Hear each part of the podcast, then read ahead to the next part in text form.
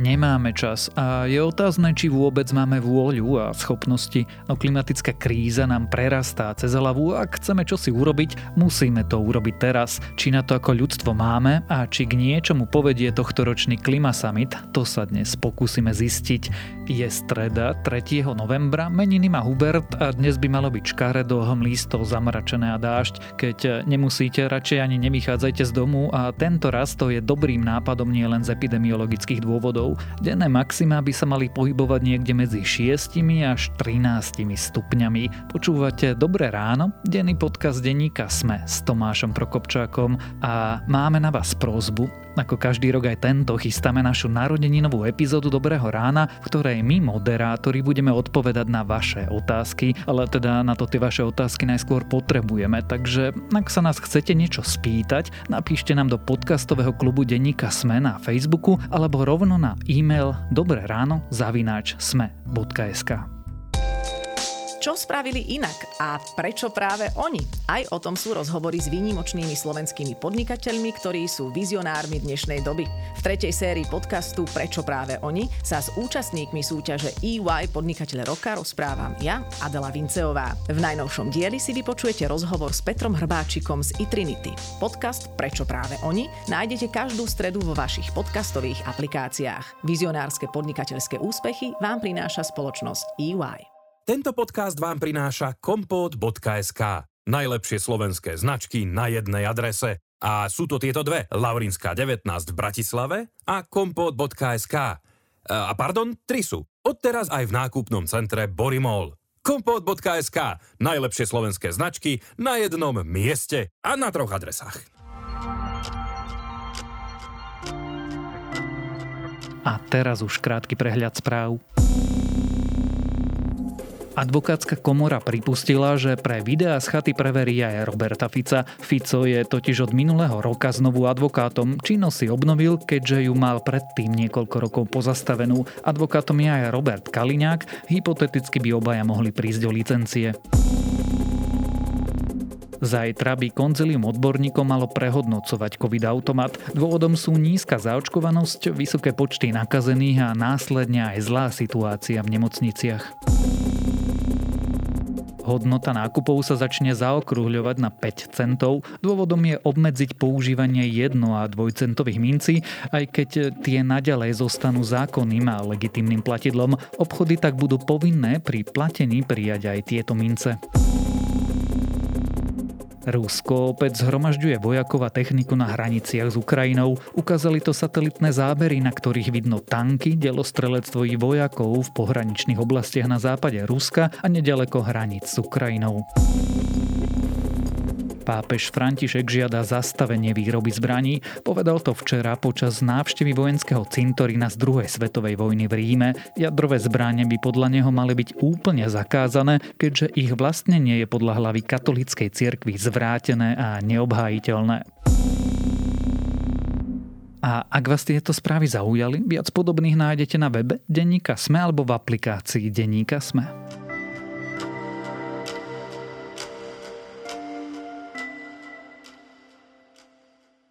Ešte pred pár rokmi sme sa hádali, či vlastne klimatická zmena existuje. Dnes už našťastie túto krízu nik príčetný nespochybňuje, napriek tomu však oteplovanie planéty pokračuje a pokračuje podľa tých horších scenárov. Odborníci pritom otvorene hovoria, že máme snáď poslednú šancu s tým niečo ako ľudstvo urobiť. Aj tento rok sa tak odohráva klimatický summit, tento raz v škótskom Glasgowe, na čo je toto stretnutie dobré, či povedie k nejakej naozajstnej zmene a či vôbec klimatickou krízou chceme a dokážeme čo si urobiť, sa dnes budem pýtať zástupcu šéf-redaktorky denníka SME Jakuba Fila.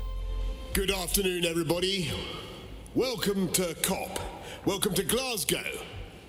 And to Scotland, whose most globally famous fictional son is almost certainly a man called James Bond. Jakub, začnem takou rýpavou otázkou. Je ten klíma summit na niečo dobrý, pretože je 26.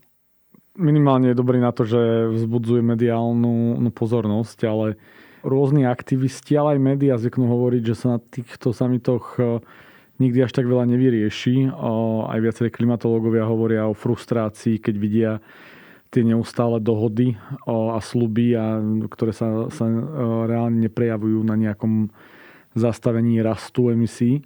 Ale samozrejme, my úplne nevieme povedať, kde by bol svet teraz, keby takéto samity už v minulosti neboli. Hej? Lebo viaceré krajiny dnes už minimálne pracujú na tom, aby nejakým spôsobom znižovali emisie a samotná Európska únia, ale emisie znižuje aj Spojené štáty. Aj samotná Čína, ktorá je stále zrýchľujúcejším sa producentom emisí skleníkových plynov, stále zväčšuje svoj podiel na obnoviteľných zdrojoch. Takže povedať, že tieto samity úplne na nič nie sú, by nebolo správne. Ale áno, chápem tú frustráciu a vidím tú frustráciu po tých niekoľkých samitoch a minimálne od parížského samitu to nejakým spôsobom tie, tiež sledujem. A, a vidím tú frustráciu u tých ľudí, ktorí sú um, veľmi angažovaní v boji proti klíme. Oni naozaj majú pocit, že tie samity nič neriešia. This COP26 is so far just like the previous COPs, and that has led us nowhere. They have led us nowhere. Inside COP, there are just politicians and people in power pretending to take our future seriously, to, pretending to take the present seriously of the people who are being affected already today by the climate crisis. Ja tú pôvodnú otázku položím trochu z iného uhla pohľadu. Viacerí odborníci hovoria, že práve tento summit je kľúčový, možno posledný, kde máme ešte príležitosť a vôbec nejakú šancu niečo zmeniť. Je? Tak sami sme to napísali v piatok, keď sme mali také špeciálne vydanie eh, denníka SME k tomu, tomuto samitu. Ono trochu tú interpretáciu začala šiesta hodnotiaca správa medzivládneho panelu OSN pre klimatickú zmenu, ktorá vyšla v auguste, kde samotní vedci, eh, ktorí analyzovali celkovo 14 tisíc e, iných štúdí a sami k tomu prispeli nejakými svojimi ďalšími poznatkami. V podstate povedali, že ak nezačneme prakticky okamžite znižovať emisie skleníkových plynov, tak e, ten cieľ 1,5 stupňa, ktorý si projektujeme ako najoptimistickejší scenár na koniec storočia, prekročíme už v najbližších dvoch dekádach a veľmi rýchlo potom dosiahneme 2 stupne a v podstate na konci storočia musíme rátať s oteplením niekde nad 3, 4 až 5 stupňami Celzia. Aj OSN v podstate krátko pred začiatím toho samitu minulý týždeň vydalo takú správu, že keby sa splnili všetky dnešné sluby, a podčiarkujem sluby, lebo sluby sú stále niečo iné ako konkrétne kroky, ale že aj keby sa splnili dnes všetky platné na sluby všetkých krajín na svete, tak eh, na konci storočia musíme počítať s oteplením 2,7-2,9 stupňa.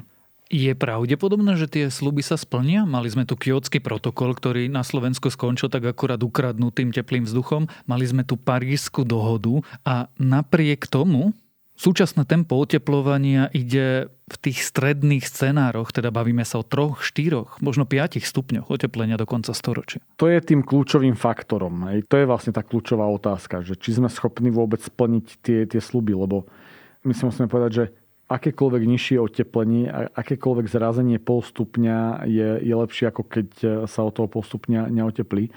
Takže v zásade nejaké sluby, ktoré znižujú emisie a samozrejme ich vykonanie sú dobré. A my musíme mať vysoké ambície samozrejme, no len tie ambície nemôžu skončiť pri sluboch, ak sa správne nepýtaš. No a Keby sme vedeli na tú otázku odpovedať, tak veštíme, veštíme z kryštálovej gule, alebo teda nás môžu niekto nás najať ako nejakých prognostikov, analytikov. Lebo samozrejme eh, tých 25 klimatických konferencií, ktoré doteraz boli, nám ako keby v tom laickom pohľade navodzujú dojem, že že tie sluby sa, sa neplnia. Samozrejme, kiotský protokol bol v zásade veľmi nefunkčný. Otázka je, kde by sme boli, keby vôbec nebol. Parížská dohoda sa začína vykonávať v podstate až teraz, lebo teraz uplynulo prvých 5 rokov, teda v podstate vládni, uplynulo prvých 5 rokov, kedy štáty mali predkladať dať svoje záväzky a v zásade väčšina štátov to splnila. A len teraz prichádza čas implementácie tých záväzkov, presadenia tých záväzkov v praxi tie najbližšie roky nám v zásade ukážu, ako veľmi to tie štáty myslia s tou ochranou klímy vážne. Ak COP26 v Glasgowe dopadne len ako ďalšia konferencia, kde sa rozprávalo a slubovalo, tak v zásade budeme mať ako ľudstvo veľmi, veľmi veľký problém. I was there with, with many of you in Copenhagen 11 years ago when we acknowledged we had a problem. I was there in Paris. And all those promises will be nothing but blah, blah, blah, to coin a phrase.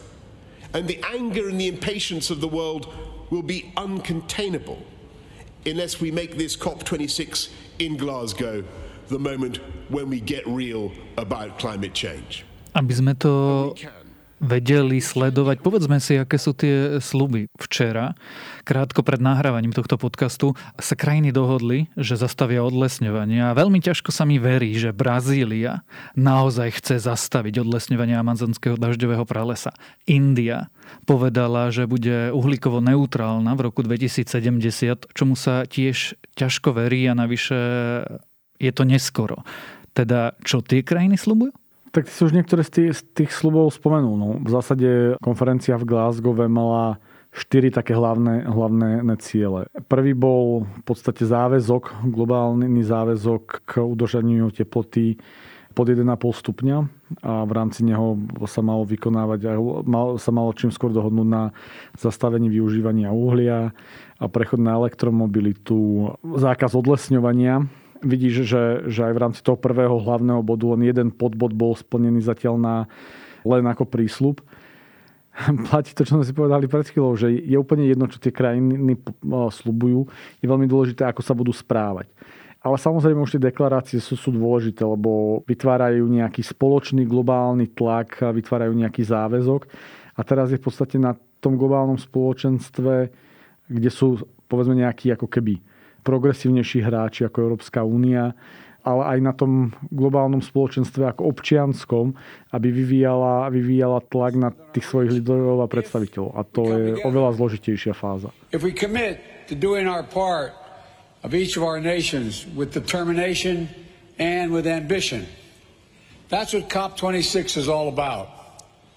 Glasgow must be the kickoff of a decade, a decade of ambition – and innovation to preserve our shared future. Ja sa to teda opýtam, ako sa tie krajiny budú správať, aká je tá globálna nálada. Rozprávali sme sa doteraz o záväzkoch a že záväzky sú záväzkami a sú napísané na papieri. Čo budeme robiť? Ty mi kladieš otázky, na ktoré neviem odpovedať, lebo ja neviem, ako sa bude správať Čína a neviem, ako sa bude správať India. Záväzok Indie byť e, neutrálny v roku 2070 je, je lepší ako nemať žiaden záväzok a samozrejme je oveľa horší ako dosiahnutie uhlíkovej neutrality v roku 2050. Nám na Slovensku zostáva len to, ako keby systematicky vyvíjať tlak na našich predstaviteľov, aby sme si my splnili naše záväzky. A tie sú jasné, ako redukcia o 55% v porovnaní s rokom 1990 do roku 2030 a uhlíková neutralita tá v polovici storočia. On samozrejme boj proti klimatickej zmene alebo klimatickej kríze nie je nejaký šprint. To sa nedá uhrať na, jedno, na jednom samite. A ja sa teraz možno silne snažím byť optimistickejší, ako to, ako to v skutočnosti cítim, ale ako nejaký progres aspoň v tej dikcii tých predstaviteľov vidíme. Ako tá zmena tej retoriky u, u veľmi dôležitých tých predstaviteľov, ako nejaké pohyby, veď aj, aj, aj samotný pohyb v Spojených štátoch, zmena orientácie podstavení Donalda Trumpa, sprísňovanie nezáväzkov Európskej únie, v zásade slúby, ale ako keby celkom, celkom podložené zo strany Číny. Nejaký pohyb tam je. A je pravda, že dnes ten pohyb nestačí na to, aby sme na konci storočia boli pod oteplením 1,5 stupňa Pravdepodobne nebudeme ani pod oteplením pod dvoma stupňami, budeme oveľa vyššie. Ale je na nás všetkých ako na občianskej spoločnosti, aby sme najbližšie roky ešte tlačili na tých predstaviteľov, aby v zásade transformovali ten svet oveľa rýchlejšie. In my own country, Slovakia, 42% of young people are very worried about the climate crisis. 73% think humanity has failed to look after our planet. Two thirds find politicians' actions to address the climate crisis disappointing. Ešte ťa nenechám uh, uniknúť takouto Vlastne abstraktnou koncovkou naša prezidentka povedala, že uhlíková stopa lietadiel, ktorými na konferenciu prileteli, nemôže byť jediným výsledkom. We must turn the Paris commitments into credible delivery and real CO2 reductions. We have different starting points and paths for the development, but we do have one shared goal, preserving our planet. Let's act accordingly. Thank you. Čo bude podľa teba dobrým výsledkom Glasgowského klima summitu? Myslím si, že ten výsledok, ktorý po druhom dni poznáme, zatiaľ nenaplňa tie ambiciozne očakávania, ktoré mal povedzme občianský sektor a, a vedecká komunita. A tie prísľuby asi nie sú dobrým výsledkom samé o sebe. Asi Glasgow, COP26 v Glasgowe nebude to isté ako Paríž. A myslím si, že jeho úloha sa bude dať hodnotiť až spätne z budúcnosti, lebo až potom budeme vedieť odpovedať na otázku, že či naozaj došlo k tomu posunu e, nielen v tých jednotlivých sluboch, ale v tom reálnom konaní tých lídrov a tých krajín. A to nám, akorát ty hovoríš, ukáže len ten čas. Hej? Takže asi na to dneska nevieme úplne odpovedať. Ale vieme si typnúť na ako budúcnosť sa máme tešiť alebo netešiť k akému scénáru klimatickému smerujeme? Z okolností v pondelok vyšiel prieskum, ktorý robil, myslím, že The Nature, ktorý oslovil 240 vedcov, ktorí sa podielali na správach IPCC. A nielen tej poslednej, ale celkovo historicky. Odpovedalo im asi 40% z nich, ostatní sa, sa odmúčali. A väčšina týchto vedcov si myslí, a drvivá väčšina týchto vedcov si myslí, že na konci storočia musíme počítať eh, s oteplením o 3 stupne Celzia. To znamená pre svet čo? To znamená pre svet eh, bez vynaloženia ďalšieho úsilia a bez eh, poriadnej adaptácie v zásade ako keby vážne problémy, čo sa týka sucha, zásobovania vodou, potravín, následnými problémami z migrácií a nejakým rastom napätia lokálneho aj medzinárodného. Takže to je na základe dnešných eh, slubov a predikcií. No a teraz je samozrejme aj na tých politikov, ale v prvom rade aj na nás, na spoločnosti, začať sa sústrediť na to podstatné. A, a to je v prvom rade presvedčiť tých politikov, že ako naozaj je tá zmena nevyhnutná a naozaj ten občianský a verejný tlak na nich musí byť dostatočný, aby začali tie opatrenia aj vykonávať.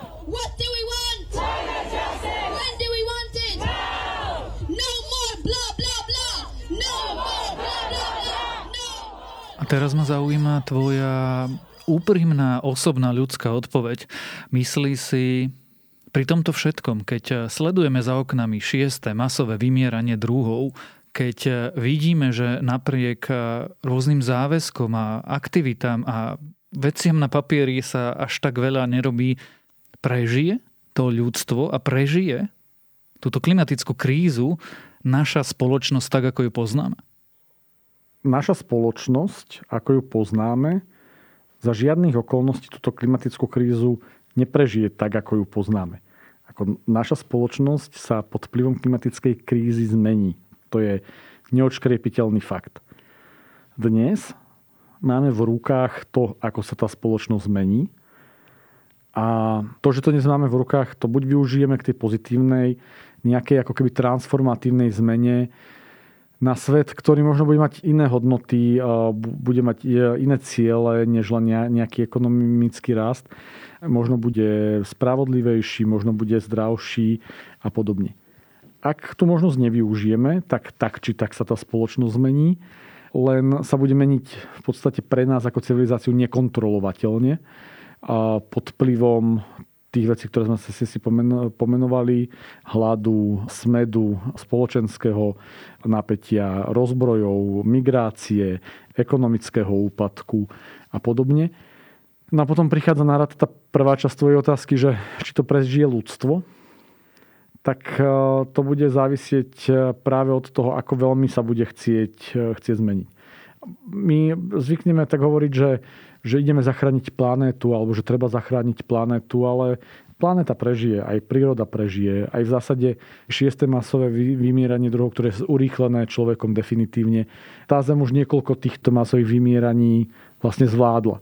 Ale ľudstvo a civilizácia, ako ju poznáme, to dokáže zmeniť len vtedy, ak si uvedomí, že ako musí začať teraz hneď a rýchlo konať. A bude, aby sme teda neskončili úplnou depresiou? Tak na túto otázku si odpoveď sám svojou tradičnou odpoveďou o budúcnosti. Tak uvidíme. Budeme si na ne musieť spoločne počkať. O klimatickej kríze a klimasamite v škótskom Glasgow sme sa rozprávali so zástupcom šéf-redaktorky denníka SME, Jakubom Filom.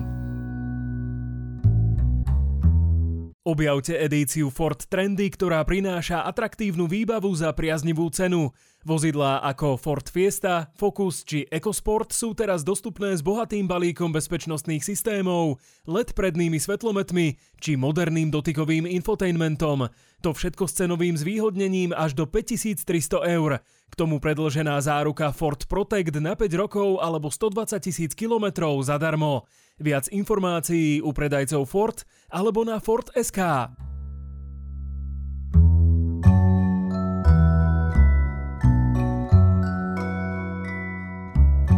Ak vás už unavujú všetky tie antivaxerské nezmysly o povinnom očkovaní a o obmedzovaní slobody a chcete si prečítať nejaké fakty, odporúčam dnes text Prečo povinné očkovanie nie je vôbec novinkou na mojom obľúbenom BBC Future článok Christine Rowe nás vráti až do 18. storočia, kde povinné očkovanie vyžadovalo od svojich vojakov už George Washington, ale tiež ukazuje aj to, čo sa zmenilo a prečo ľudia vôbec začali uvažovať, že oč- Očkovanie byť povinné nemusí. A to je na dnes všetko. Dávajte na seba pozor. Počúvali ste Dobré ráno, denný podcast denníka Sme s Tomášom Prokopčákom a keďže je streda, dnes budú podcasty plné vedy, takže nové epizódy majú podcasty Zoom aj vedátorský podcast.